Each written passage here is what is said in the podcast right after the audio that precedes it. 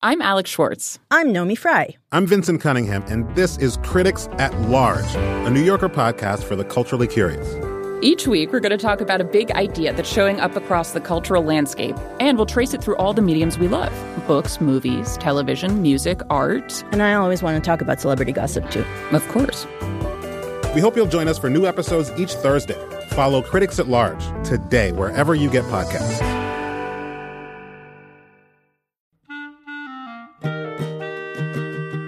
This episode of Livewire is brought to you by Progressive. Most of you aren't just listening right now, you're driving or cleaning, even exercising. But what if you could be saving money by switching to Progressive? Drivers who save by switching save nearly $750 on average, and auto customers qualify for an average of seven discounts. Multitask right now. Quote today at progressive.com. Progressive Casualty Insurance Company and affiliates. National average 12 month savings of $744 by new customers surveyed who saved with Progressive between June 2022 and May 2023. Potential savings will vary, discounts not available in all states and situations.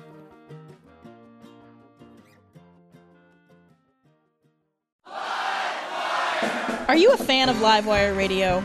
Well then, become a fan of Livewire Radio. Visit facebook.com slash livewire radio and click the like button to make sure you're up on the latest in guest news, live shows, and cat videos that we think are funny. That's facebook.com slash livewire radio. Thanks for listening. announcements, announcements, announcements.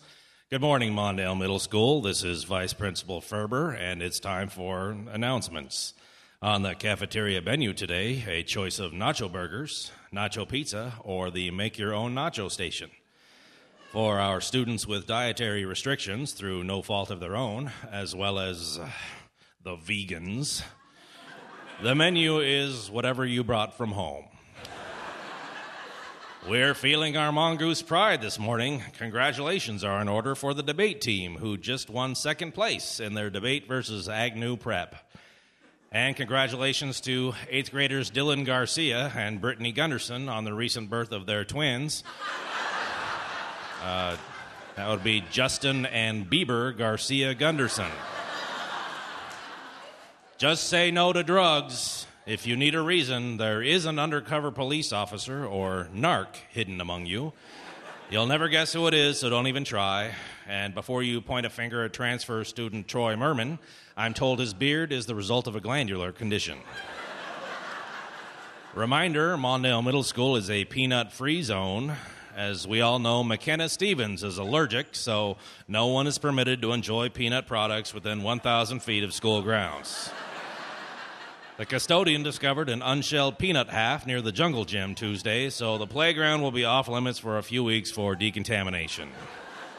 Okay, McKenna. For those of you wondering why area squirrels are being trapped and euthanized, squirrels carry peanuts, and, well, it's because of McKenna and her peanut thing. As we start the year, it's important we're all familiar with safety procedures. There just might be a surprise fire drill around the corner, as well as a biological attack drill, a cyber attack drill, emo teen gunman drill, and a retro Red Dawn style communist invasion drill. The school safety officer will be conducting surprise, in your face stranger danger role playing sessions with random students, so watch out. We just want you to feel safe.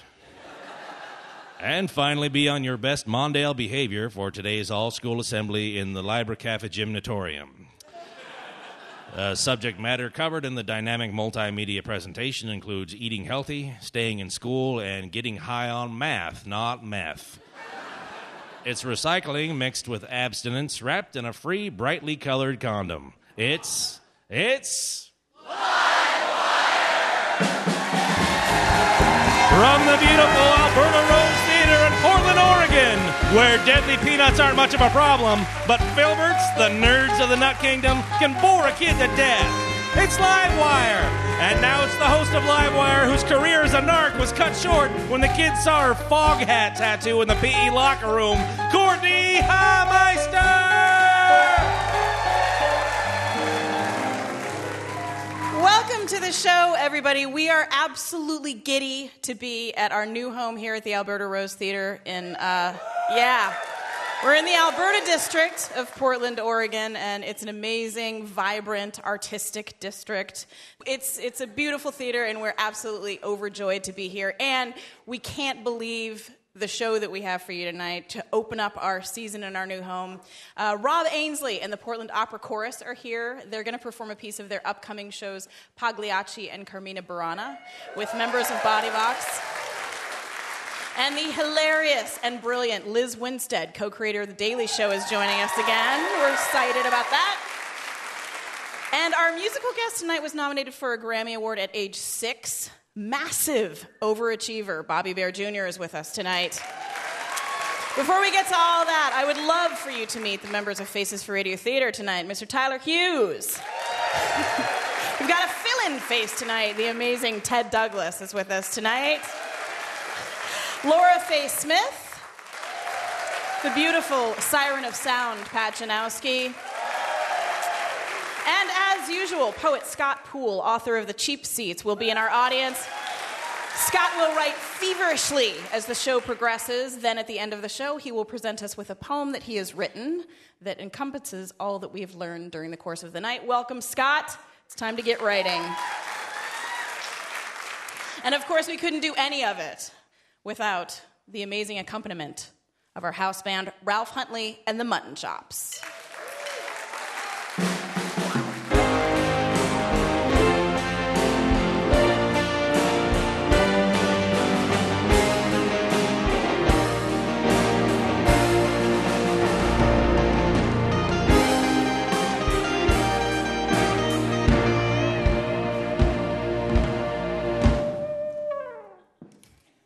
Thanks, Ralph. That was really dramatic. Felt like it might have been the end of an after school special. Okay, Kyla, let's take a look at those chompers. Oh, I know you're nervous, but you'll be fine. Even if you do have a cavity, it's not a big deal. We'll take care of it in a jiff.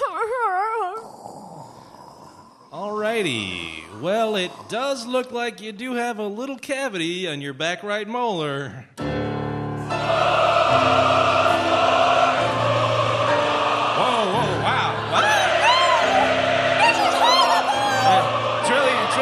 Big deal, I promise. I'm not sure what's going on. Oh, God, help me! Help me! Wait, don't run. Don't run. Come back. Dang.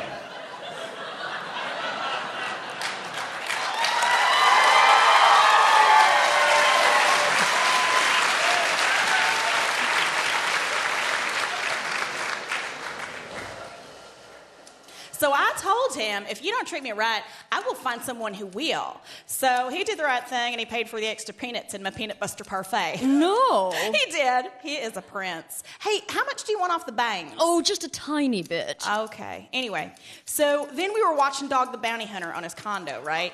And oh no, What? I think I cut your bangs too short.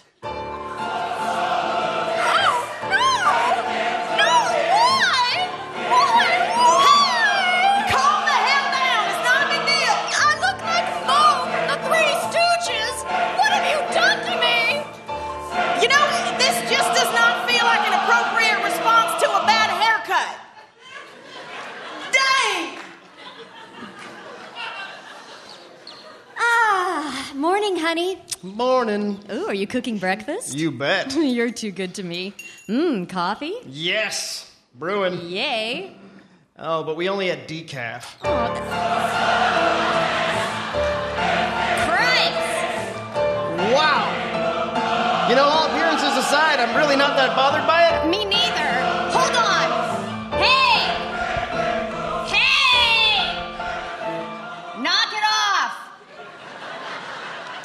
What is up with you people? What do you mean? Come here. No, no, no, not all of you, just you two. Us? Yes, get over here. You have to stop this. Stop what? This, the drama. So it's not working for you? Uh, no, it's not working for anyone. Where did you come from anyway? Well, uh, you remember that Damien guy? The devil's kid? Yeah, yeah. He wore that cute little round cap and the prep school uniform with Of the. course I do. Yeah, we came with him. Okay, but he's long gone now, so why didn't you go with him? Uh, we missed our bus. Yeah, uh, there's a lot of us, and he was moving really fast because he's, you know, evil and magical and such. So we just figured we could get work in town, but wow, there is just very, very little evil here. Right. Have you seen your police blotter? It really takes the wind out of your sails to sing at a reptile store vandalization, you know. So we're just taking it where we can get it. You know, there's a guy on 4th Street who went to prison for a big Ponzi scheme. Yeah, yeah. He moved to Spartanville last winter. Lovely guy, though. Really, really evil. Also, made a mean tater tot casserole. You liked it? I, you didn't think the peas were too mushy? I think they were canned. I'm pretty eh. sure.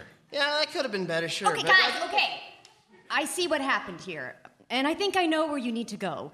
We'll pool our resources and get you some bus tickets. Oh, that'd be great! You guys want some coffee? Oh, we'd love some. Uh, cool. Oh, all we have is decaf, though. What did I say? Two weeks later, Hello, I'm Andy Cohen, and welcome back to the Real Housewives of New Jersey reunion show. The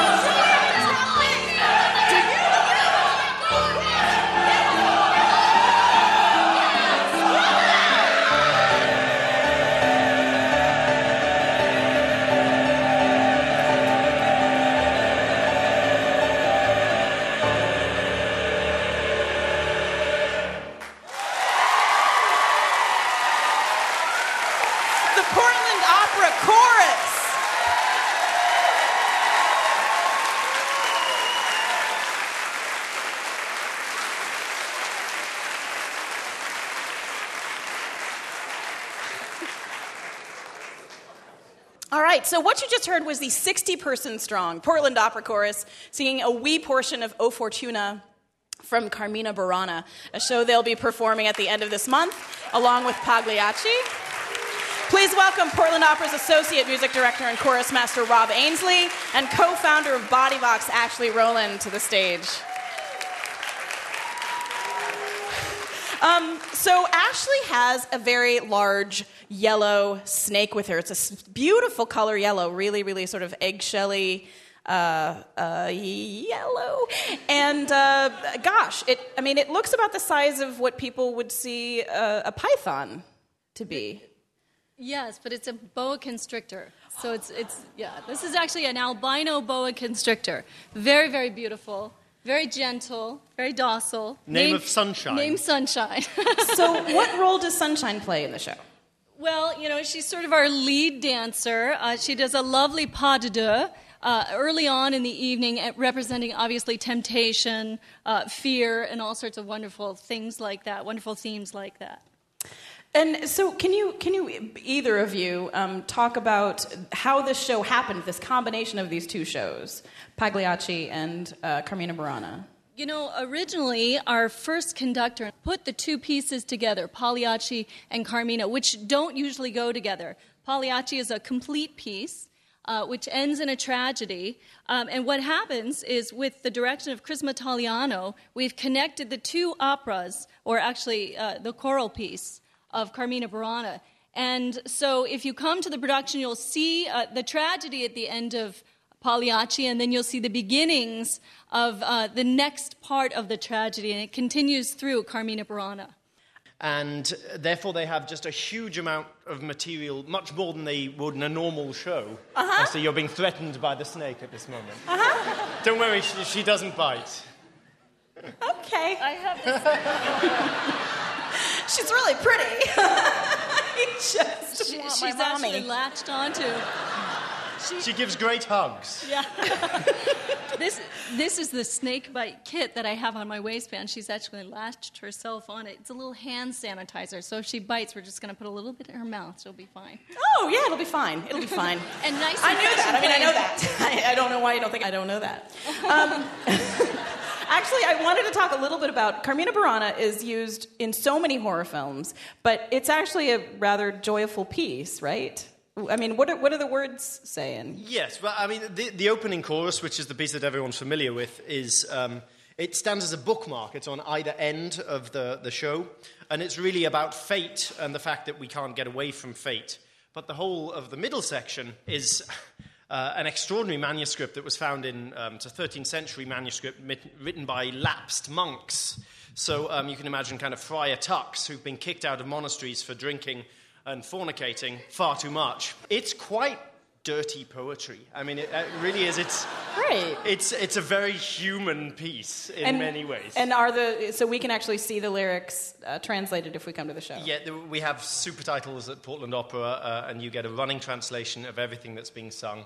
Wonderful, wonderful. Well, it sounds like an amazing show, and we so appreciate your bringing the chorus to the show tonight. It was a blast to work with them, and uh, and I've so enjoyed spending time with Sunshine.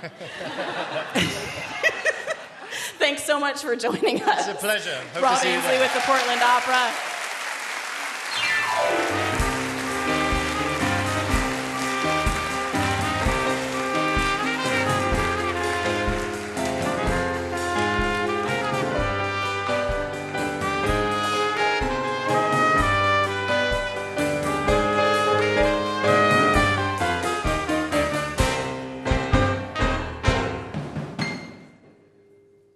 Listening to Livewire Radio with music, conversation, and comedy. We stimulate every part of your brain, including the areas you've put aside specifically for REO Speedwagon lyrics. Coming up, Bobby Bare Jr., Lizz Winstead, and poet Scott Poole. We'll be right back.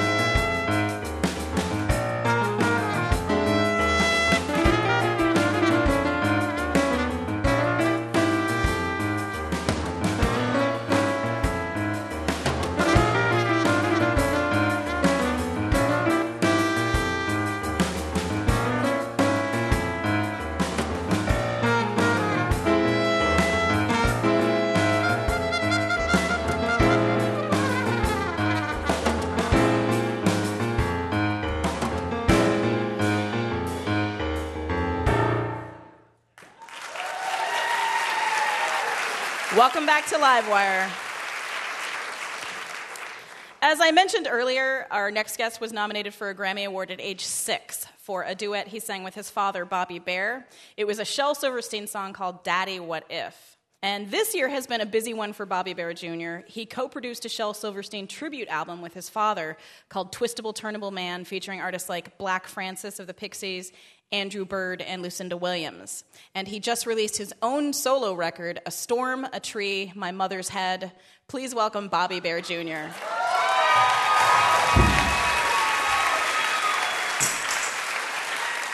Hello.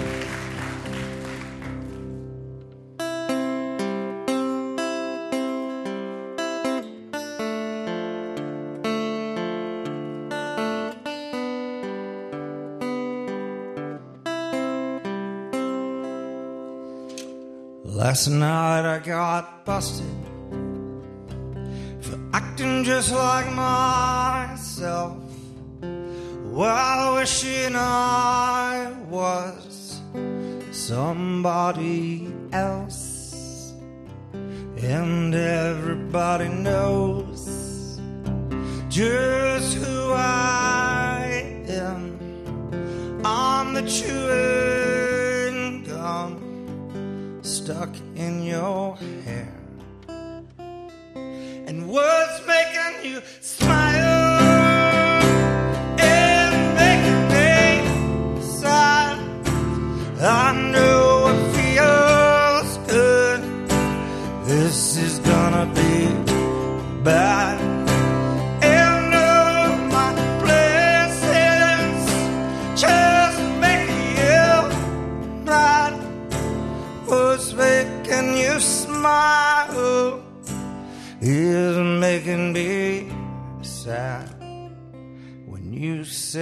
goodbye. I heard hello. Where are you gonna go? I'm the only fool you know. We found a place between love and hate where nothing feels that good and nothing feels that great. And what's making you smile is making me sad. I know it feels good. This is gonna be bad. And all my places just making you mad. What's making you smile is making me sad.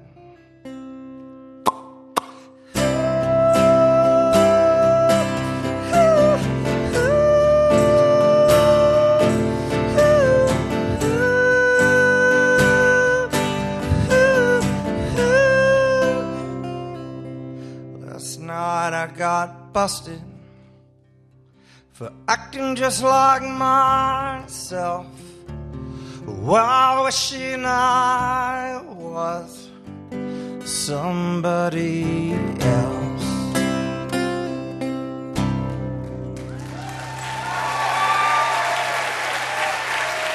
Bobby Bare Jr.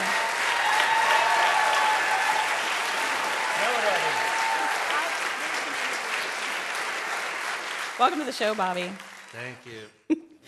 So I read that you actually you've known you you knew Shel Silverstein since you were a very young child, and actually throughout your songwriting history, he really he critiqued your songs and kind of helped you with songwriting. And when I was listening to this record, I could hear that you had worked with him. There's so much humor and poignancy in, in the work. What was he like as a as a as a critic or as an editor? It, what he would tell me is he'd say, I can't really critique you. I can only tell you what I would do differently. And if I would get lazy, he would say, "This, this, you, you shouldn't do this. This is a waste of time." Or, and, uh, and, and, but he was just, he was just being a really great mentor. Mhm. You know, just being a cheerleader sometimes. If I wrote something good, it was a really nice thing of him to do. And your So- father is Bobby Bare Senior, and he's he's a he's like an old school country singer. He's he's the old guy who sleeps with my mother. Right. Well, what was it like? I mean, you, you did. You had you had people like the Pixies on this record that I'm sure your dad hadn't heard about. Actually, a year ago at Music Fest Northwest, I got to open up for Black Francis, and I I told him I'm doing a Shel Silverstein tribute. Would would you like to do? Have you ever been on the cover of the Rolling Stone? He said, No, I haven't. I go, Would you like to do this song? And he said, I'd be and Shel honored." Silverstein actually wrote that song, which I didn't realize. He also wrote a boy named Sue, which I didn't realize. Yes, he did. Yeah, it's amazing, isn't it? And he wrote the Unicorn song. I don't know Green alligators and long neck. Oh yeah, yeah. Yep. Um, so I wanted to talk about the title song to this record: "A Yes. Storm, a Tree, My Mother's Head." Yes. There's a there's a story be- behind this song. Yes, my mom was sitting on the couch in Nashville during a storm, and a tree fell through the roof, through the ceiling, and directly on top of her, and pretty much split the house in two. It cracked two vertebrae in her neck. She crawled out of underneath the debris because it's not just this huge ancient tree, it's the ceiling, the insulation, the two by fours. She was all alone, and she's fine now, and you can hear her screaming on the recording. You can hear she was nice. She's as lucky that she survived it as she is unlucky that it fell exactly on top Yeah. of her. But the arms of the couch, I think, saved her. Um, well, you are actually going to come back and sing one more song for us later in the show. Is that right? Please, Sure. please do so. All right. Thanks so much for joining us, Bobby Bare Jr. Everybody.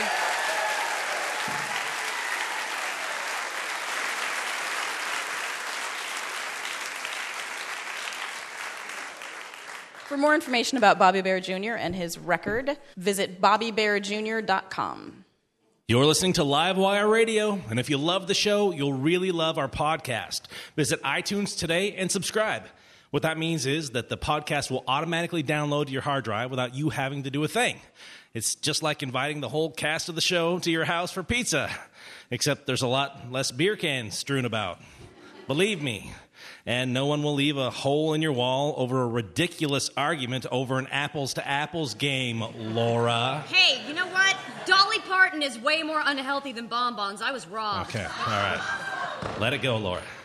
And you, download our podcast to avoid that.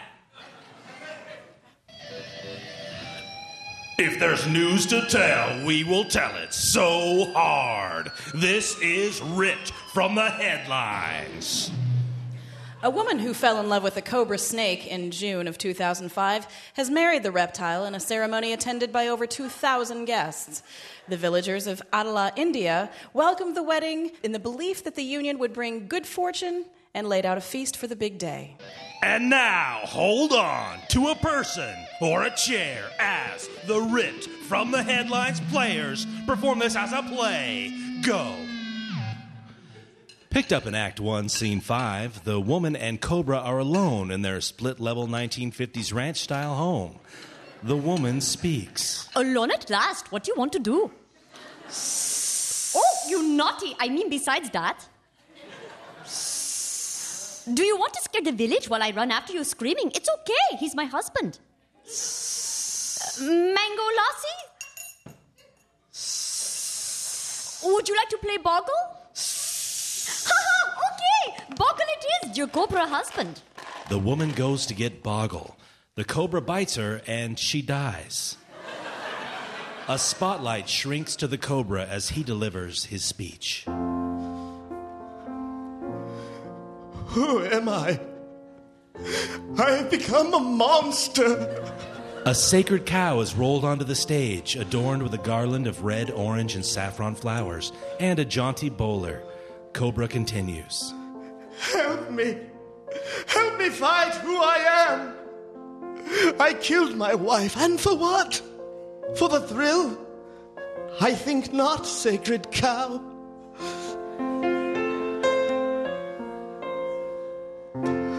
I am a simple cobra. Why must I bite and kill everyone I see?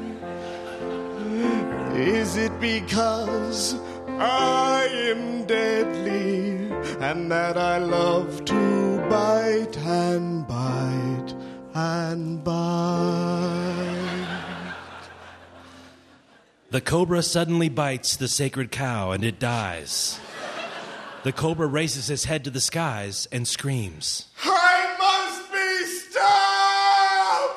The cobra coils up in defeat, which looks a lot like just regular coiling up. and it cries its poison tears. As dramatic as that all sounded, it appears to not be in any way true. After some very cursory research, it was revealed that the Cobra and the woman, a Mrs. Amir T. Cobra, are still living in the 1950s split level ranch home and are very happy. In the face of happiness, in the face of tragedy, we will tell you the news so hard. This has been ripped, ripped from-, from the headlines. Good night.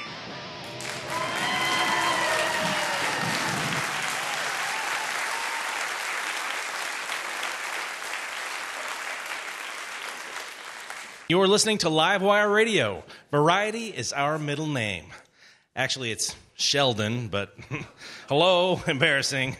It's like whatever mom and dad, Sheldon. It's lame. Anywho, if you live in Portland, come to our next live show at the Alberta Rose Theater. For more information, visit our website at livewireradio.org. Is it accurate to say that our next guest changed the face of political satire in America forever when she co created The Daily Show? Pretty much. I think so. And not to keep tooting her horn unnecessarily, but she was also the brains behind bringing Rachel Maddow to the airwaves on Air America, and she rules. But she doesn't just start awesome shows. She's also one of the country's smartest satirists and has appeared as a stand up comic on HBO, Comedy Central, and the Aspen Comedy Festival, among squillions of other places. Here with a piece from her current touring show, please welcome Lizz Winstead to Livewire.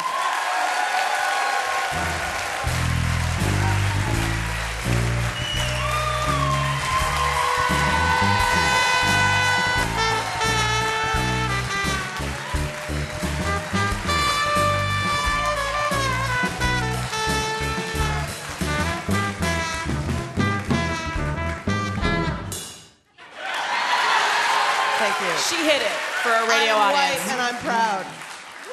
Say it loud. Um, okay, so I do these touring shows, and what I do is I write up to the minute. And so um, I usually have this crazy uh, sort of uh, fake telepromptery kind of thing going on where I just have music stands with notes and I write. So I had to bring my phone because I thought it was, I wrote my notes for what I wanted to do tonight as I was leaving. And I thought maybe we all just wanted to know a little bit about our friend in Florida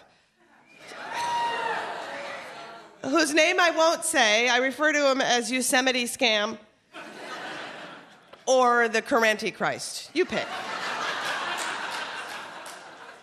I just feel really confused about how he got here. He has 50 parishioners. Most people have more followers on Twitter. And yet he has reeled in the media's attention with this craziness, and the media didn't really look into who he was. The, the main thing you need to know is, is that he was kicked out of Germany for being too racist.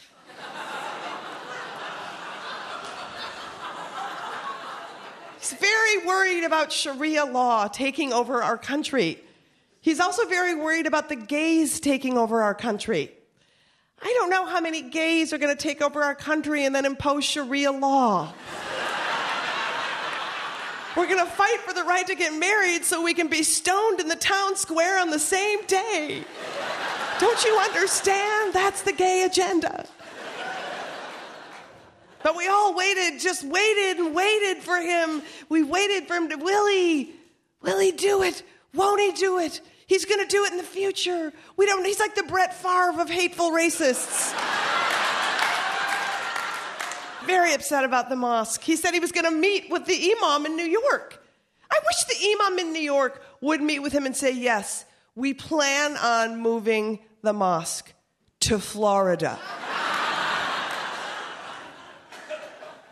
Actually, I don't. I am so for the. I live across the street from is- an Islamic center now. I live in Brooklyn. In fact, I live across the street from like six Islamic centers because that's what New York is. If you live in New York, you understand that two thirds of the cabs in New York are Islamic centers. Like, get a grip.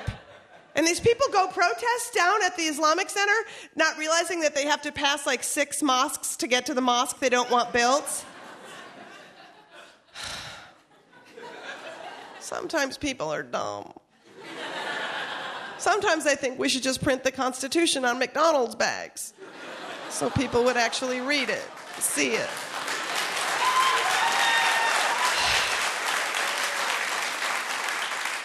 But as we've seen this just level of crazy uh, uh, phobic uh, Islamophobia and just brown people are just scaring white people in general in this country, but there's no racism in the Tea Party, so that's good.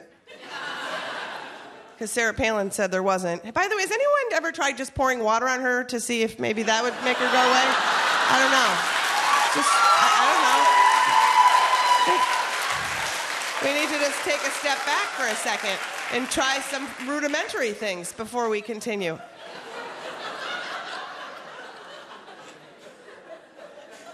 Yeah.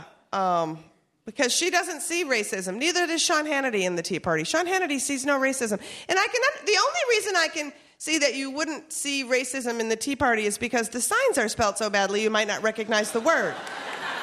you know, Barack Obama is a Muslim. Hmm. Thought he was more of a poly blend.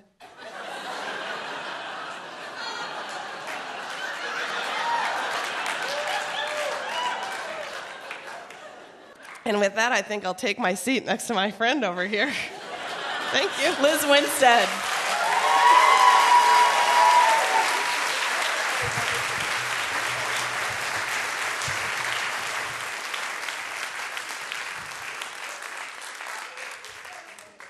Well, I actually I wanted to go way back. Oh, we're going in the Wayback Machine. That yeah. never can be good. Well, I just I read that you um, actually came from a really conservative Catholic home. Yes. And what happened to you?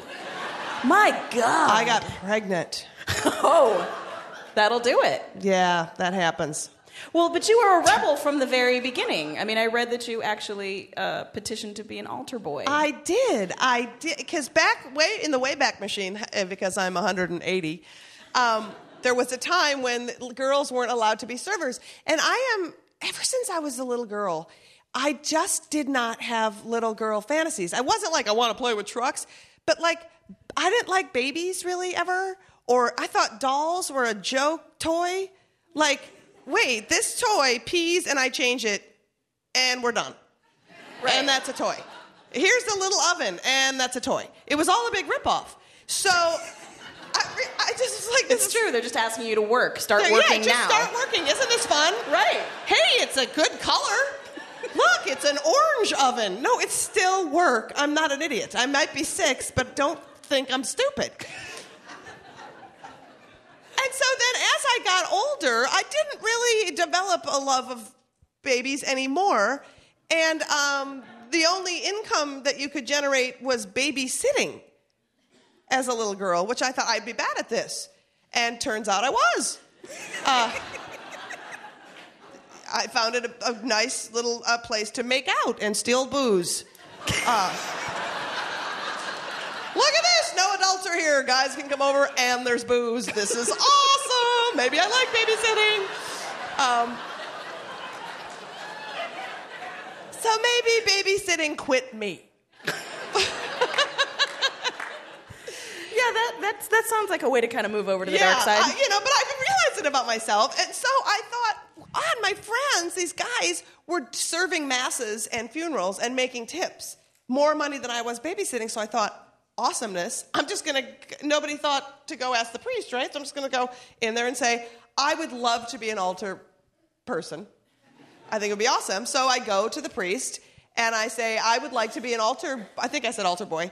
And he said, he was kind of like, well, you can't be an altar boy. And I thought, well, why? And he said, well, well because you're a girl and it's called altar boy. That's what he pulled out of his ass. So I was like, you know, I, I just thought, well, that's the dumbest thing I've ever heard. There's no, like, you don't have to, you know, carry an anvil or something. Right. You know, to be an altar boy. That wine was pretty light and the wafers, like, what do you do? You put on a gown and a, the boy burqa and you just stand on with the priest and that's what you're doing. Like, I could do all of those things. That outfit was not form fitting. Like, the whole thing just seemed like the dumbest thing ever. And that's like, adults were always just trying to pull the wool over our eyes. Always. It was like, that's the dumbest. I'm, again, I'm six, I'm not an idiot. Like, you've got to give me a better reason. Like, when girls touch this wine, they turn to dust or something. Some magical Catholic thing I probably would have believed until I was at least 15. But you did start really early. That's the thing. It's like you, you started really early doing essentially what you're doing now. I Like, did. what was it about you when you when you were six years old that was so different about these other you know, little six year old girls? I think it was simply that the things I enjoy, like I loved, I taught myself gymnastics. Like I watched Olga Korbut and I taught myself to do that thing on the balance beam where she, my sister's here, she can attest to this. My dad made me a balance beam and I taught myself to go on the balance beam and bring my legs straight over my head because it looked awesome.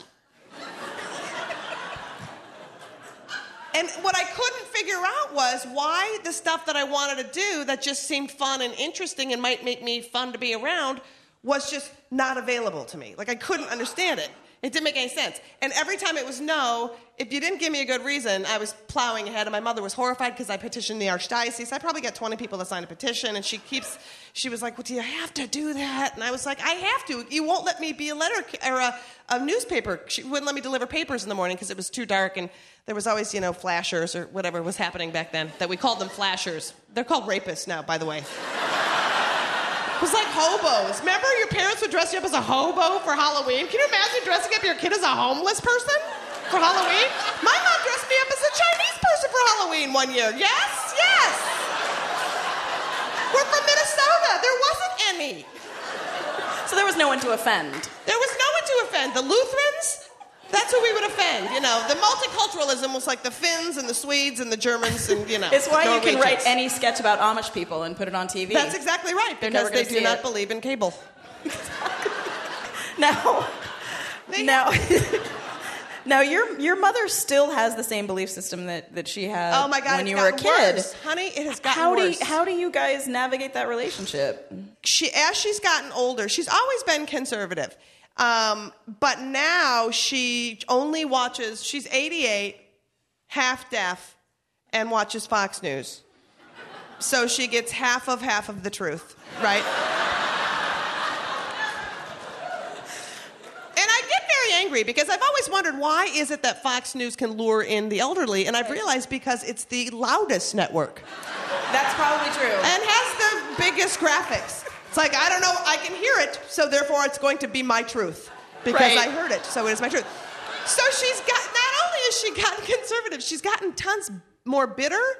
Oh, sure. Well, that happens to, to everyone Yeah, but this age, is like it? insanity. Mhm. Like she's always never understood my reason for not having children. It's always been this point ever. And she calls up my sisters and she says Lizz is going to wake up one day and feel unhappy and miserable and I don't know what to do. So the last time I was home, she said, "I just don't understand your decision." And I said, "Mom, do you, I'm happy.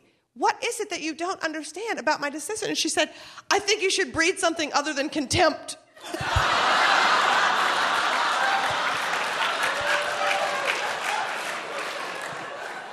It's a- 88.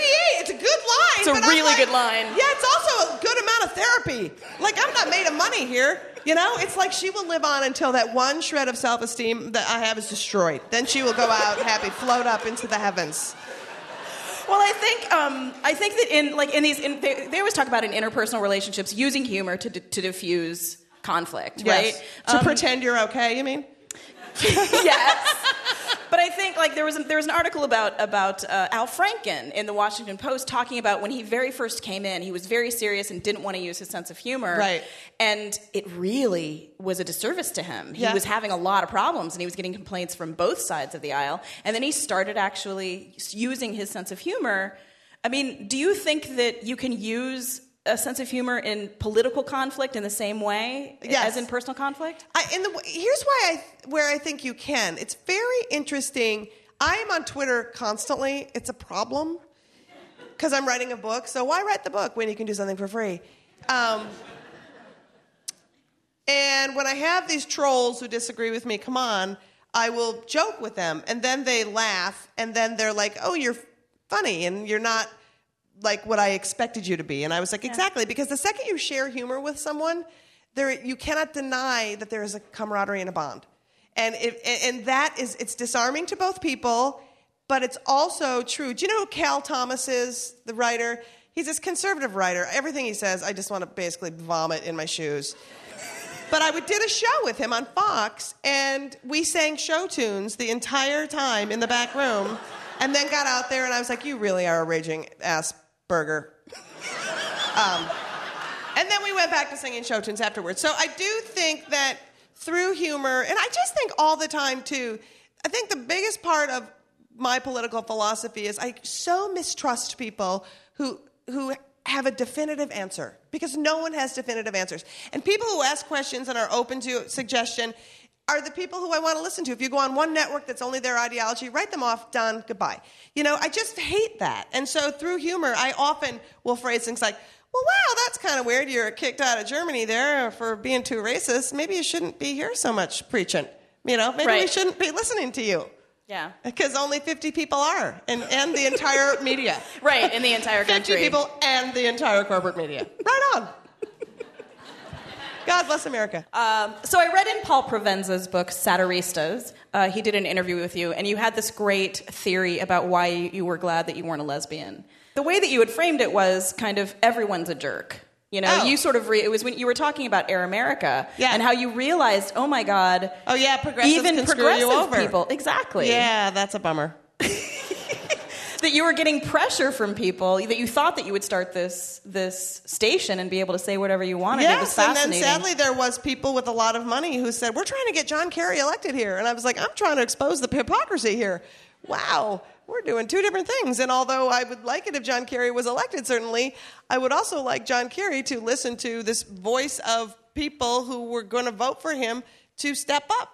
Uh, you know, just like Barack Obama or anyone. I just don't think that you are exempt because you may be of a stripe that I believe in, if you're going to screw up, man, that's my whole philosophy on pretty much everything is that, like, if somebody has given you the gift of power, the second you abuse it, then you, uh, you are on my radar and you are my target. Bottom line, that's just the way it goes.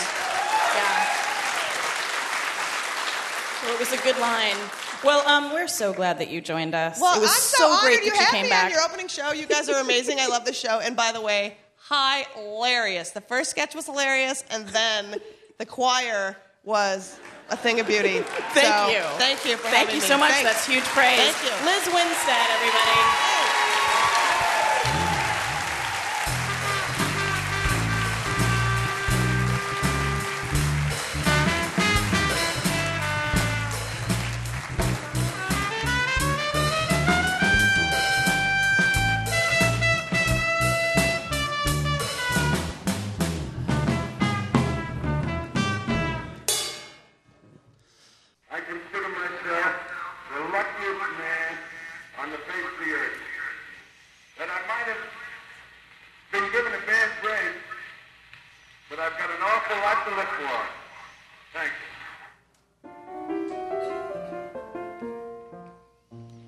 July 4th, 1939, Yankee Stadium. Lou Gehrig, the Iron Horse, retired from baseball in front of a packed stadium of 60,000 people.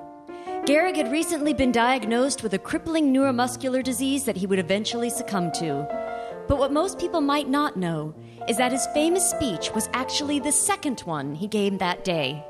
Here now is the original audio recording of his first speech. Fans, for the past two weeks, you've been reading about the bad break I got.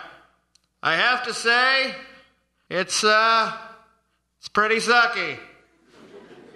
I mean, I'm in the prime of my life. I hit 29 home runs last year, and I didn't even feel so hot. Two years ago, I felt great. I felt like a bull, you know? 37 home runs. You think that's easy? It's hard to hit one home run. And I hit a lot of them. 37. Year before that, 49. Can you even wrap your head around that number? No. I don't think you can. So, anyway, I got this disease that's probably gonna kill me. So, yeah, bummer. I think I'd be okay with it. I think I could get a handle on the news a bit better if, uh, if the disease wasn't named after me.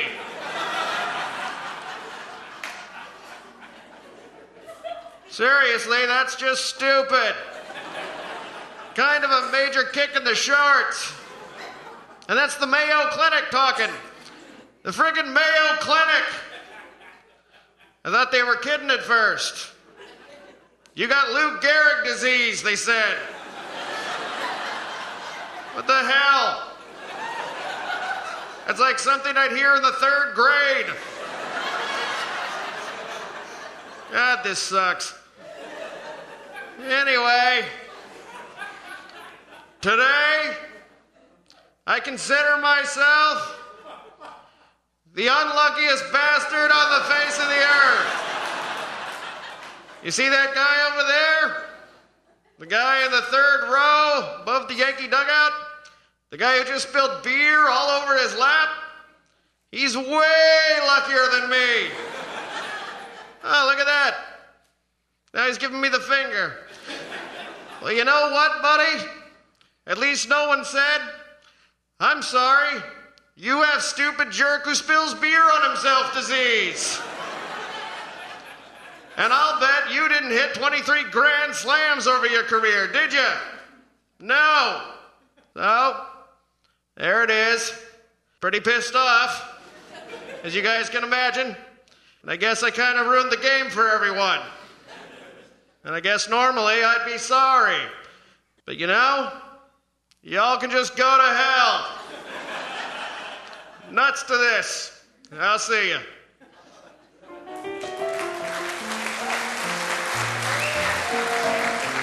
Fifteen minutes later, after being counseled by his wife Eleanor, as well as Yankee great Babe Ruth, Lou Gehrig returned to the microphone and, under peer pressure, read his second, much more well known speech.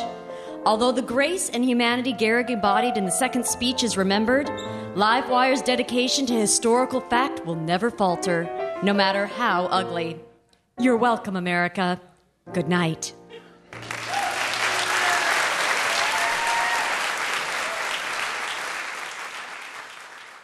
You're listening to Livewire Radio with music, conversation, and comedy. We're like an entertainment variety pack, but without any of the crappy flavors everyone leaves for last.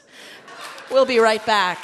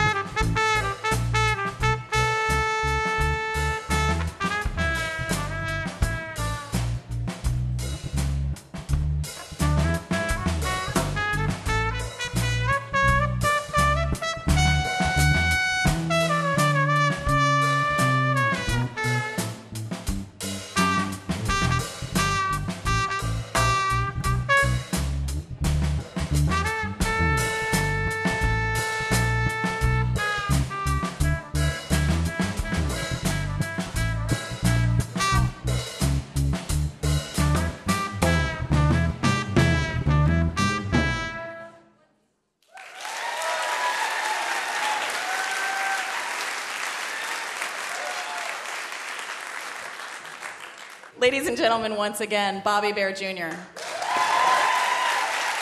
Thank you.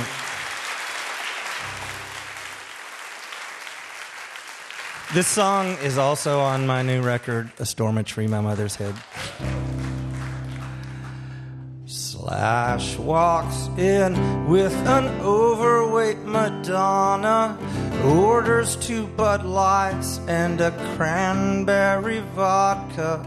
Marilyn Monroe dances dirty with Darth Vader. James Dean holds hands with a Cher impersonator. Italy to Georgia, Italy to Georgia, rock and roll Halloween.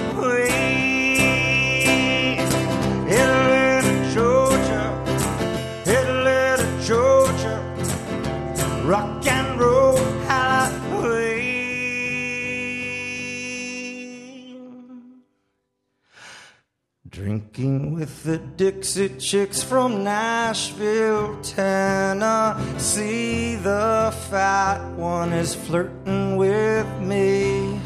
Ed Scissorhands gets angry while wrestling the cigarette machine. To Georgia, to Georgia, rock Italy to Georgia, to Georgia, rock and roll Halloween.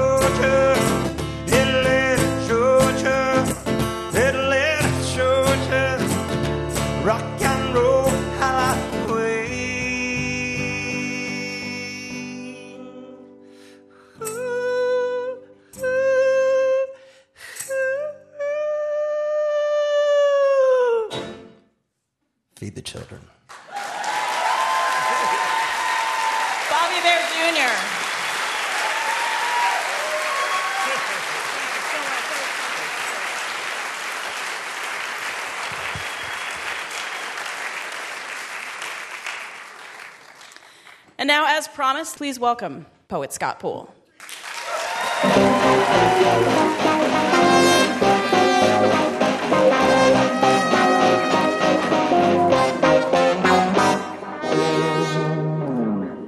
What I've Learned Tonight by Scott Poole.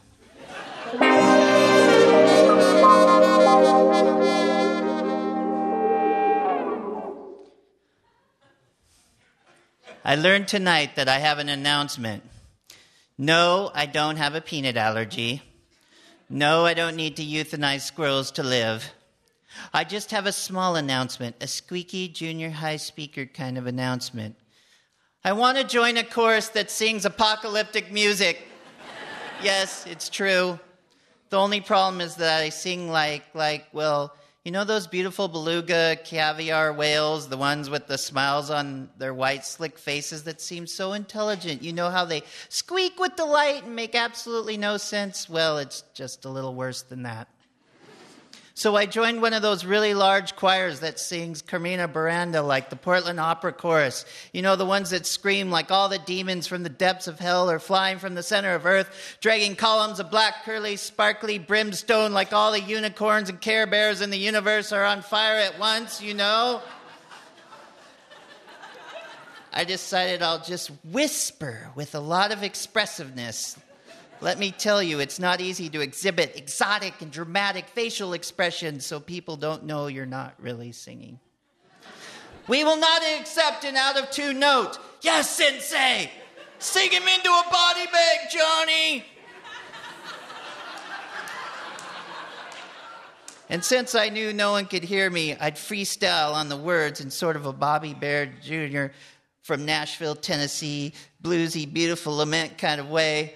I'm sitting on a couch with someone's mom, reading a book, and a tree suddenly falls on me. And a bully is pointing at me and laughing at me and throwing his gum at me, a very impotent showing of power. And I'd cry out, I'd cry out, Don't throw your gum at me. It's not sanitary. Don't throw your gum at me. Reading is a nice hobby. Don't throw your gum at me. It's not necessarily sanitary. Do you have a saw? But I'm afraid I won't be noticed just whispering. So, as Lizz, Lizz Winstead suggests, I will take a page from the Florida D bag, I mean, pastor. So while the choir is singing full bore, I will threaten to burn a copy of Garrison Keillor's Lake Wobegon stories if Livewire isn't given national syndication. I swear I will if the president or the Pentagon doesn't call me.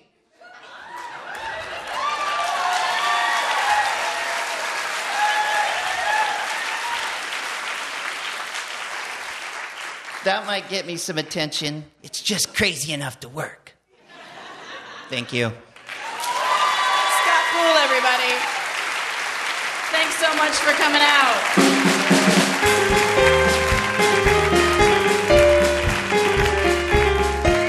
Our thanks to our guests tonight Rob Ainsley, Ashley Roland, Lizz Winstead, and Bobby Bare Jr., and the entire Portland Opera Chorus. The mutton chops were Ralph Huntley, Jim Brunberg, and Jay Jorgensen. Tonight's show was made possible in part by our sponsors, New Belgium Brewing Company, Fitch and Associates, the Falcon Art Community, Willamette Week, and Buchanan, Angeli, Altschul, and Sullivan. Additional funding provided by the Regional Arts and Culture Council, the Oregon Cultural Trust, the Miller Foundation, and listeners such as you fine people. Hotel accommodations generously provided by Hotel Deluxe.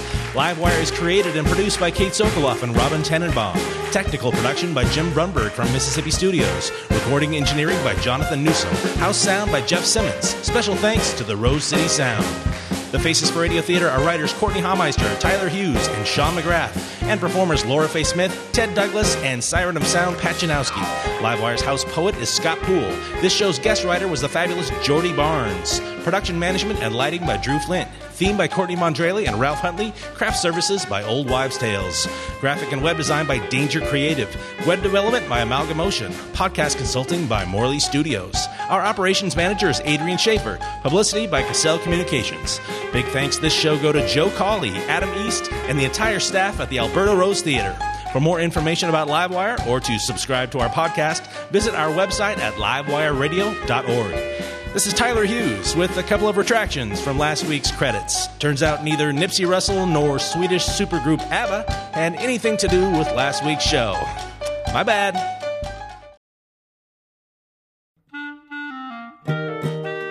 Wouldn't it be amazing to have a piping hot episode of Livewire delivered right to your heart and ears each week? Well, guess what? That can happen when you subscribe to the Livewire podcast feed and you'll get the joy of surprising conversation every week. So go ahead and do it. It's super easy. You click on the button at the top of your podcast app, and bam, you are Livewire subscribed. And if you're still, you know, feeling the love, if you're enjoying the show, hey, maybe you could hook us up and uh, leave us a quick review. That'll help more people find out about Livewire. And thank you.